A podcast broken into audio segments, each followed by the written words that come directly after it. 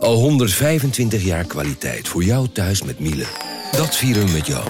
Ontvang nu tijdelijk een cashback tot 125 euro op veel Miele-apparatuur. Geniet van de kwaliteit van Miele. Voor perfect verzorgd wasgoed en kleding die veel langer mooi blijft. Voor een stralend schone vaat, even perfect als jouw diners. En een stofvrij thuis waarin echt hygiënisch schoon de standaard is. Check miele.nl voor alle feestelijke aanbiedingen. Hey podcastluisteraar. Ook op zoek naar een relevante invulling van je schaarse luisteruren? Tune dan in op de podcastserie ESG, even samengevat van BNP Paribas. Wij, Marloes en Aldert, spreken daar duurzame voorlopers en wereldverbeteraars. Waarover dan? Nou, bijvoorbeeld of we ooit duurzaam kunnen gaan vliegen. En waarom koeien in de stad nou een goed idee is? Dat en meer elke twee weken in een nieuwe aflevering. Dus abonneer je. ESG, even samengevat. Vanaf de redactie van NRC het verhaal van vandaag. Mijn naam is Thomas Ruip.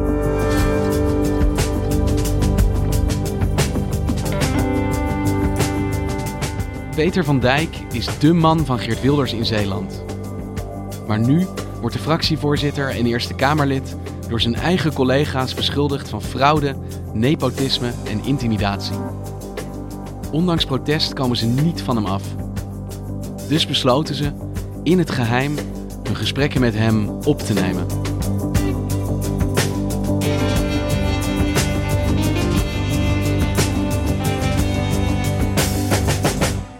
Ik hou van uh, goede afspraken maken. Ik hou ervan om afspraken na te komen. Betrouwbaar zijn en uh, vooral ook uh, eerlijk collegiaal. Peter van Dijk is sinds 2011 een van de belangrijke mannen voor Geert Wilders. Hij is fractieleider in de Provinciale Staten van Zeeland. En hij is Eerste Kamerlid voor de PVV.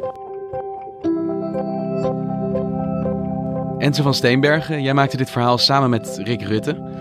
Kan je mij vertellen, wie is deze Peter van Dijk? Peter van Dijk uh, was vroeger buschauffeur.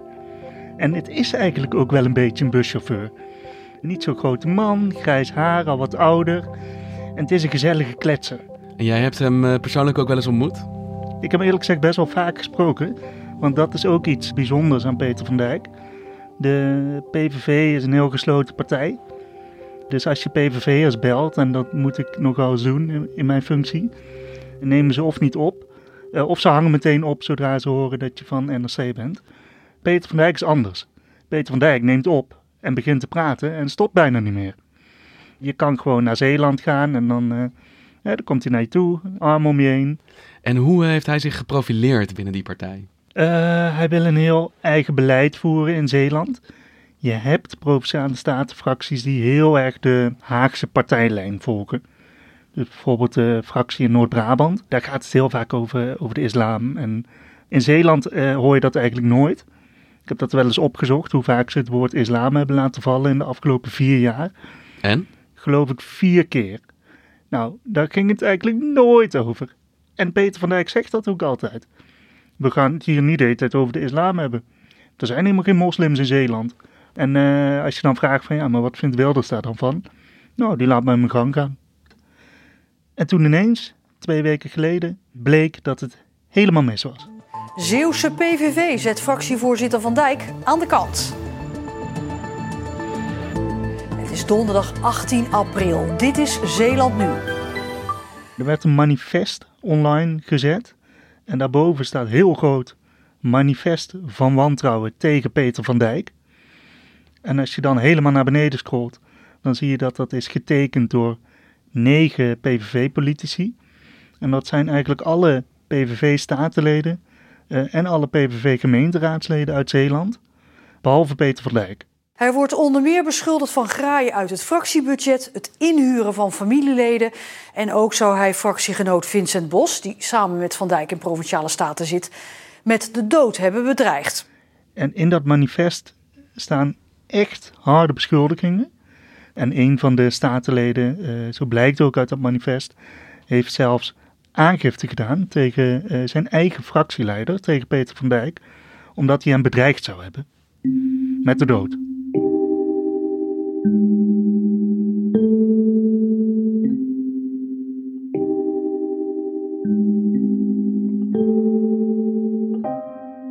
woensdag, geloof ik, werd dat manifest online gezet. En toen uh, lokale media zaten natuurlijk meteen bovenop. Dus zo langzaamaan zijpelde dat ook naar buiten. En uh, ik was die dag met een heel ander onderwerp bezig.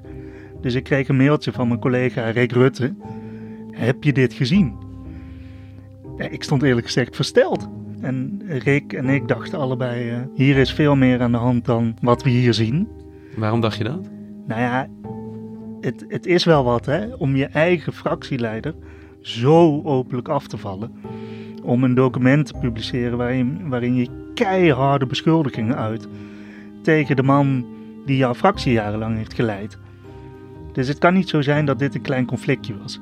Wat moeilijk is aan zo'n manifest is dat het beweringen zijn van mensen die boos zijn. Dus je kunt niet zomaar opschrijven van nou, eh, Peter van Dijk heeft iemand bedreigd. Je moet dat gaan uitzoeken. En je hebt eigenlijk maar één vraag. Wat is hiervan waar? En dan nog één. Wat is hier gebeurd? Dus jullie zijn achter bewijzen aangegaan. Wat klopt er van deze beschuldigingen in die het manifest van wantrouwen staan? We wisten dat de boze PVV'ers een gesprek wilden met Geert Wilders in Den Haag. Want in dat manifest staat: we willen dat de PVV alle banden verbreekt met Peter van Dijk. Toen uh, hebben wij gevraagd: hoe gaan jullie bij Geert Wilders bewijzen dat wat uh, jullie zeggen ook klopt? En toen was het antwoord: we hebben uh, bankafschriften, we hebben e-mails en we hebben audio-opnames. Wat voor een audio-opnames? Ja, dat zijn gesprekken met Peter van Dijk, die in de afgelopen jaren verschillende keren door verschillende mensen zijn opgenomen.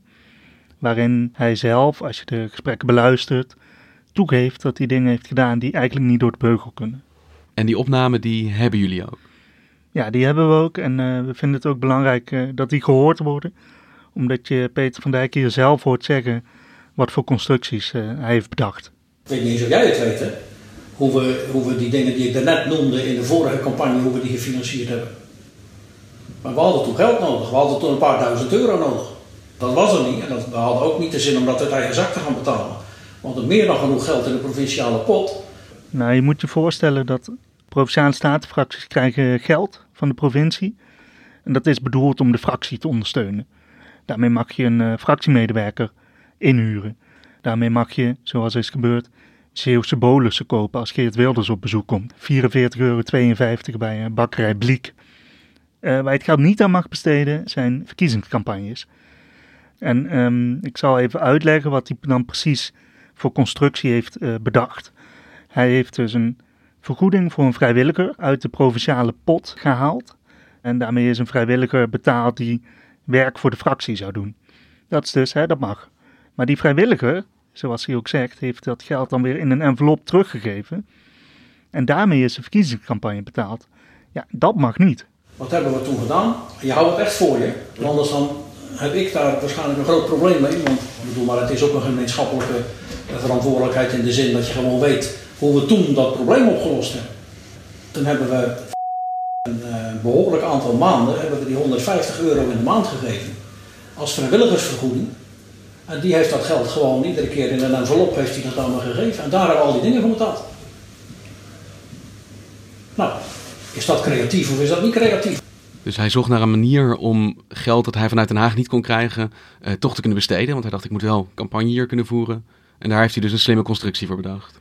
Ja, kijk, we hebben kunnen achterhalen, uh, het gaat niet om grote bedragen. Ja, want waar hebben we het hier dan over? Nou, we hebben kunnen achterhalen, een heel aantal maanden is uh, 150 euro uitgekeerd aan die vrijwilliger.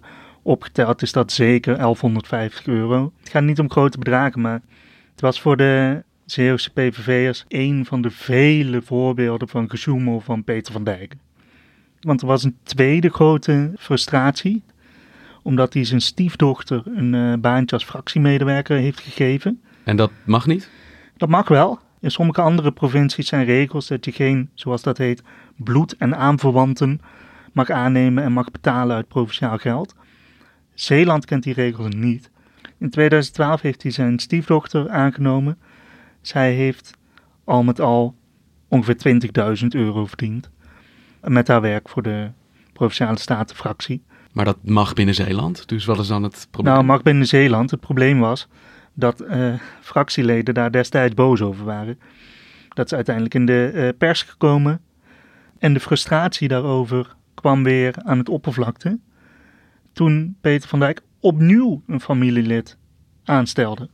En dat was um, in 2017, toen uh, uh, PVV-fractieleden ineens de echtgenote van Peter van Dijk, Liesbeth, binnen zagen gekomen. Ze kenden haar al wel. Maar toen zij ook een contract kreeg als nieuwe fractiemedewerker. Dezelfde baan die hij dus eerder aan zijn stiefdochter had gegeven. Wat was de reden dat zij erop tegen waren dat hij zijn vrouw aannam in de fractie? Zij zagen dit ook gewoon als een risico voor het uh, functioneren van de fractie en voor het imago van de fractie. PVV Zeeland is langzamerhand omgebouwd tot een soort persoonlijke BV voor de heer Van Dijk. Hij heeft allerhande uh, trucjes gevonden om, zij het weliswaar net legaal, maar wel tegen het randje aan, uh, geld uit het fractiebudget te halen. Uh, we hebben daar meermaals op aangesproken. maar ja, hij duldt geen tegenspraak en hij zegt als ik mijn vrouw in dienst wil nemen, dan doen we dat. En dan persoonlijke assistent en hebben jullie er niks mee te maken.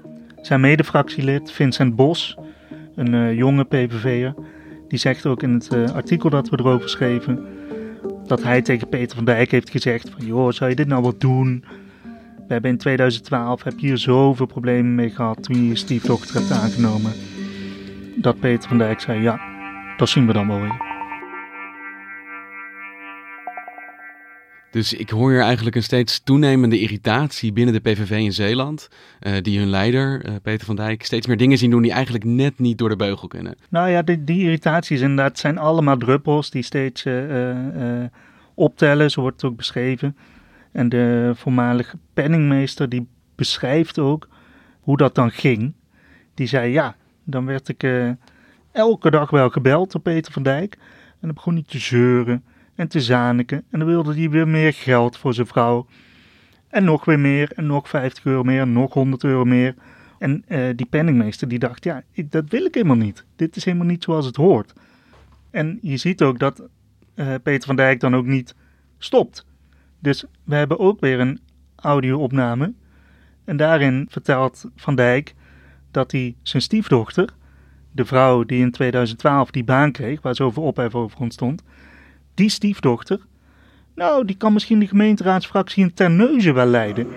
mijn jongste dochter, die dus begonnen is destijds als fractiemedewerker, die uh, heeft een vriendje in Hoek, noemt Terneuzen. Mogelijkerwijs gaat ze voor, die, voor de verkiezingen gaat ze, uh, bij hem samenwonen in Hoek. Dan heb ik daar al, heb ik in Terneuzen, heb ik eigenlijk al een lijsttrekker. Wat dat zou zij kunnen doen. En dan heb ik er geen nakijken aan. Hè. Ik bedoel, maar dan weet je gewoon wat je hebt. Maar zoals jij het beschrijft, ziet eigenlijk de voltallige PVV in Zeeland met ledenogen toe uh, hoe hun leider Peter van Dijk ja, de regels als een laars lapt. Waarom doet niemand hier dan iets aan? Nou, dat komt omdat ze Peter van Dijk ervaren als een heel intimiderende man. Maar jij beschrijft een joviale buschauffeur uh, die ja, juist open staat voor contacten met media, die jou hartelijk ontvangt als je hem bezoekt. Ja, dat is dus de kant die je van hem ziet en die ook gewoon bestaat. Uh, maar er is ook een andere kant. En dat is de Peter van Dijk die graag vertelt dat hij uh, vroeger bij de marine heeft gezeten. Dat is de Peter van Dijk die graag vertelt dat hij veel wapens in huis heeft. Wapens? Dat hij uh, bajonetten en sabels verzamelt. Er bestaat een opname waarin hij dan uitlegt van... Nou, als er een inbreker bij me binnenkomt of een ongenode gast... ben ik getraind om ze te gebruiken. En dan zou ik hem niet uh, meteen in de borst steken, maar wel in de schouder. Zodat hij nog maar één ding wil, en dat is in de ambulance plaatsnemen. En dan gaat hij ook nog door, van, dan komt de politie natuurlijk, maar dan weet hij wat hij moet doen. Dan doet hij net alsof hij zich niets herinnert. En dan wordt hij niet gepakt. Heeft hij dit letterlijk gezegd? Ja, het klinkt een beetje raar, maar dit inderdaad heeft hij letterlijk zo gezegd. Uh, daar is ook een opname van gemaakt en uh, die hebben we ook gehoord. Alleen we delen die nu niet, omdat het, uh, deze opname is onderdeel van een justitieonderzoek. Maar hoe serieus moeten we dit nemen, dit soort opmerkingen? Ja, dat is dus de vraag. Mensen voelden zich erdoor geïntimideerd. En daarom moet je denk ik per definitie serieus nemen. Ja, bajonetten en sabels. Ja, maar dit is wel de partijleider van de Zeeuwse PVV. En het is al best wel moeilijk om op te staan tegen je leider. En mensen beschrijven het toch wel als intimiderend als zo iemand ook graag pocht met zijn mariniersverleden en zijn wapens. En ehm, wat daarbij belangrijk is, is dat dit conflict uiteindelijk zo is geëscaleerd dat het PVV-statenlid Vincent Bos aangifte heeft gedaan vanwege een doodsbedreiging door Peter van Dijk. Uh, daar wil ik liever niet te veel over zeggen. Ik heb uh, aangifte gedaan tegen de heer Van Dijk uh, omwille van een doodsbedreiging. het OM doet onderzoek en ik denk dat het goed is dat zij het onderzoek in alle rust kunnen uitvoeren. En wat zegt Peter van Dijk zelf over al deze aantijgingen? Ja, dat is moeilijk. Hij wilde daar niet over praten. Toen heb ik hem een lange vragenlijst gestuurd. Waarin ik eigenlijk alles heb opgeschreven wat we in onze artikelen zouden verwerken en wat we hier nu ook bespreken. Uh, en hem gevraagd steeds om daarop te reageren. Uh, uiteindelijk heeft hij een uh, reactie schriftelijk gestuurd, waarin hij aan de ene kant zegt dat hij zich niet herkent in de kritiek, aan de andere kant zegt dat hij er niet inhoudelijk op wil ingaan. Maar hij zegt hij herkent zich niet in de kritiek, maar tegelijkertijd horen we hem in geluidsopnamen zelf toegeven dat hij de regels heeft omgebogen. Hij noemt het zelf creatief boekhouden. Ja, maar hij heeft er in samenspraak met zijn advocaat voor gekozen om dat gesprek niet aan te gaan en om te houden bij deze schriftelijke reactie. Het lijkt me toch een redelijk onhoudbare situatie. Waarom grijpt Geert Wilders niet in? Als hij hoort wat wij gehoord hebben, waarom zet hij deze man niet aan de kant? Ja, een uitstekende vraag. Die hebben we ook gesteld aan de PVV, maar uh, die houden zich wel aan de lijn dat ze niet met ons praten. Wilders zou zijn geïnformeerd over de stukken en de opnames die wij hebben, maar we weten niet of hij ze zelf heeft gehoord. Misschien luistert hij wel en neemt hij daarna nog een beslissing. Want jij volgt de PVV al jaren. Hoe gaat de PVV doorgaans met dit soort conflicten om? Nou ja, het is wel een beetje tekenend voor de PVV omgaan met conflicten. Want die worden gewoon meestal niet opgelost. Wilders is geen goede personeelsmanager. Uh, hij wil natuurlijk geen problemen, maar als er problemen zijn, dan grijpt hij eigenlijk niet echt vaak in. Maar de strijd in Zeeland is dus nog niet beslecht, want zij eisen het vertrek van Van Dijk. De strijd in Zeeland is uh, nu op het volgende punt dat er twee PVV's zijn in de Provinciale Staten van Zeeland. Dat is de PVV van Dijk en de PVV Bos. En de PVV van Dijk is ook daadwerkelijk alleen maar Peter van Dijk. Alle andere PVV'ers, ook de mensen in de gemeenteraad, iedereen die in Zeeland PVV-politicus is, staat aan de kant van de PVV Bos. Peter van Dijk staat helemaal alleen. Dankjewel Enzo.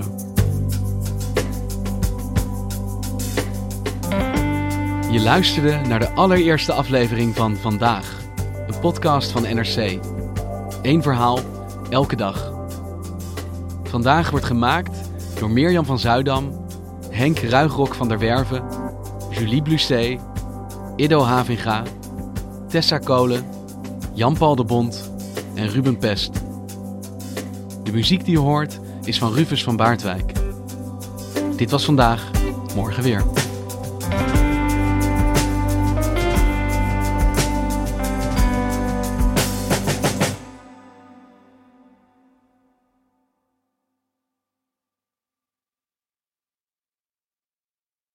Technologie lijkt tegenwoordig het antwoord op iedere uitdaging. Bij PwC zien we dit anders. Als we de potentie van technologie willen benutten, kunnen we niet zonder een menselijk perspectief. Human-led, tech-powered noemen we dat. Ga naar pwc.nl.